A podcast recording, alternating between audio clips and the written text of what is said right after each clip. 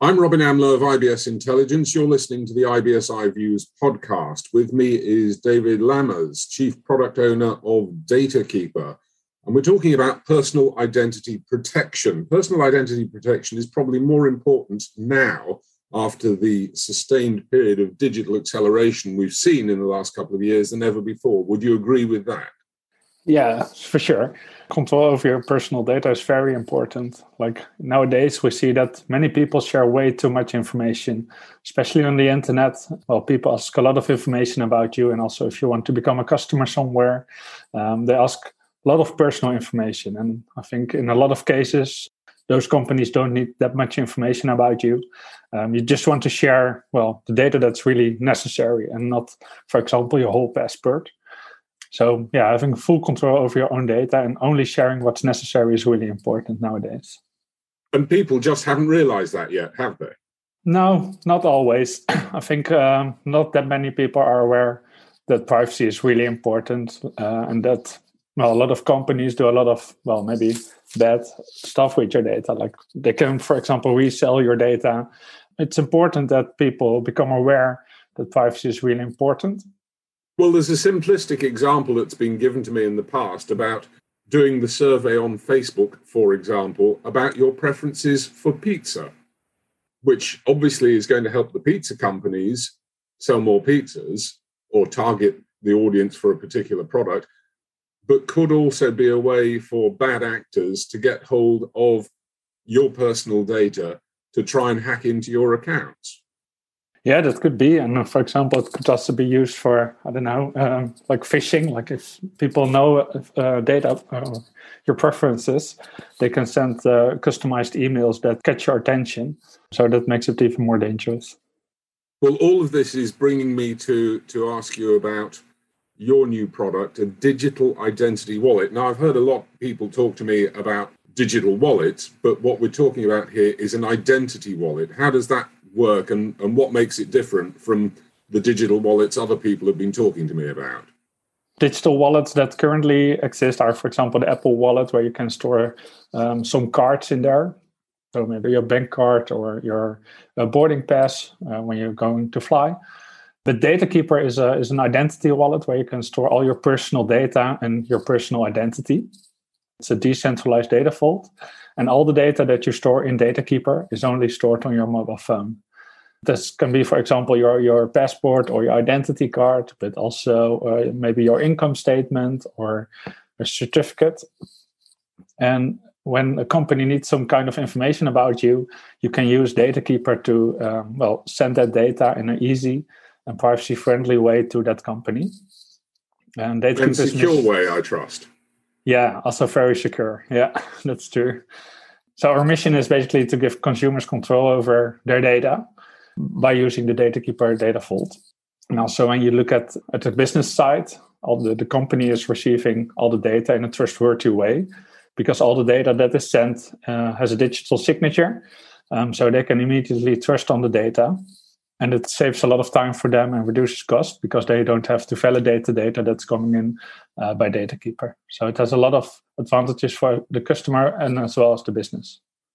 Does the company that is receiving the data have to have some kind of wallet decoder? Do they have to have your software at that end as well? Yeah, they integrate their systems with our software. So indeed, we provide them with a platform so that they can easily ask for credentials that are in your wallet and also can validate those credentials. So that's a piece of software that we provide to them to connect to Datakeeper. And that's very user-friendly for them because they don't have to validate all the information themselves. Now, I assume this is all GDPR compliant. Yeah, it definitely is. And we also help companies becoming GDPR compliant because nowadays, for example, let's say when I want a mortgage, I have to provide my passport, but maybe the supplier of the mortgage or finance loan, they don't need all the information that's in my passport. So with Datakeeper, you can only select some data points that you want to share instead of a whole document. For example, when you rent a car, the car rental company has to use a permanent marker to, for example, hide my social security number. In the future, they don't have to do that anymore because if you use Datakeeper, the customer will only select the requested data points by the car rental company and not that social security number. So it's also a way for companies to become GDPR compliant. So it actually takes less of a burden, or puts less of a burden onto the company to manage the data they're getting in, and reduces their security risk. Yeah, exactly. What I just explained was one way of data minimization. So that's called selective disclosure. So then you only select some data points that are on your document, and that are the ones that you share. We have also other ways of data minimalization, for example, zero-knowledge proofs. And then it becomes quite technical, but basically with the zero-knowledge proof, you can prove that you have something without sharing the data. So with Datakeeper, for example, you could prove that your income is, for example, below 30,000 euros if you want a social housing unit, without sharing your exact income. So you basically share a proof that your income is below 30,000 euros without sharing your actual income. So that makes it even more privacy-friendly and also more GDPR compliant for the company. And you're doing this in a way that companies and indeed governments can trust. Those zero-knowledge proofs, for example, they are verifiable by the relying party. So if that social housing corporation receives such a zero-knowledge proof, they can validate it themselves with some cryptography. So that's pretty difficult stuff, but they can validate it, and they don't have to trust on Datakeeper, but just on the math that's being done with such a zero-knowledge proof. Life has moved online in the last couple of years for the obvious reason, but life is moving online. People are doing more and more of their personal activity online. They're sharing, as you said right at the beginning, they're oversharing data. How big's the market for privacy-friendly data sharing? Yeah, the market is really huge. Like we did a lot of research. We also divided the market a little bit. So you see some use cases which happen, well, maybe every 5 or 7 years in your life. So they are low frequent use cases, for example, applying for a mortgage. But if you do such a use case, then you have to submit a lot of data and a lot of valuable data points. You also have a lot of high-frequent use cases. For example, well, maybe for some people renting a car, but maybe also entering a building. So we did a lot of market research, and the market is really, if you look at worldwide, it can be millions or billions of euros.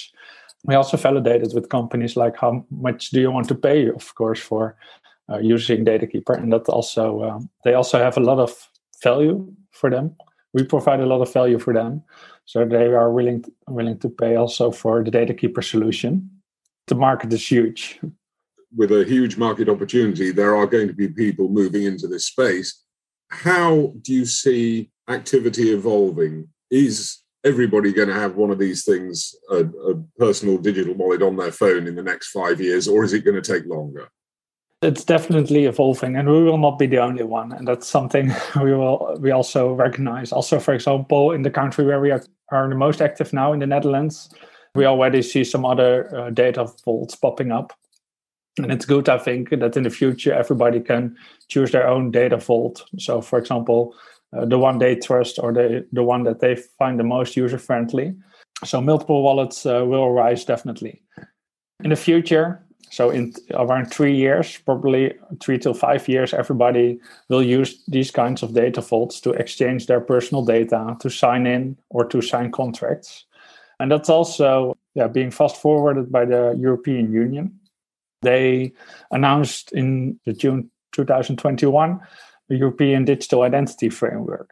And in that identity framework, they more or less announced that every member state of the European Union should provide their citizens with one or multiple identity wallets in the future. And that timeline is around 2 to 3 years. So I guess those wallets will really exist in 2 to 3 years and being widely used. And well, adoption might take 1 or 2 more years. But also, when you look at the identity framework, they also force companies to accept those digital identity wallets. So that also speeds up the adoption a lot. The only thing I would say, and I would question, is what happens if I manage to lose my phone with all this on it? Yeah, that's definitely a challenge, because it's a decentralized solution. So we as Datakeeper cannot see any of the data that you stored in your wallet. It's only stored on your phone. So indeed, when you lose your phone, you lose your wallet. But there are backup functionalities available. So for example, you can choose to use your normal backup, for example, your Apple Cloud backup, but you could also use a backup functionality that's provided by Datakeeper. So that in the case that if you lose your phone, you can restore the wallet and you can restore all the data points that are in there.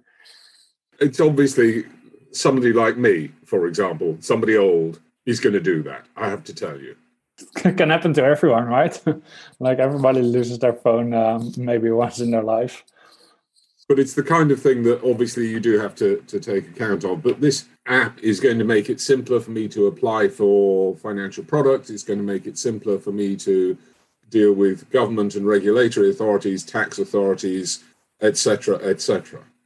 Yeah, definitely. We are expanding use cases every month. Basically, Datakeeper has a generic infrastructure to store credentials in your mobile wallet and issue and verify credentials as a company. But we are working with a lot of partners to expand the use cases for Datakeeper. So currently we are mainly focused on housing rental and car rental. But we are adding more and more data points so that we can also, for example, support those mortgage applications where different kind of data points are needed around your income. And it's more challenging to disclose those data points to the Datakeeper wallet. David Lamers, Chief Product Owner of Datakeeper, thank you very much.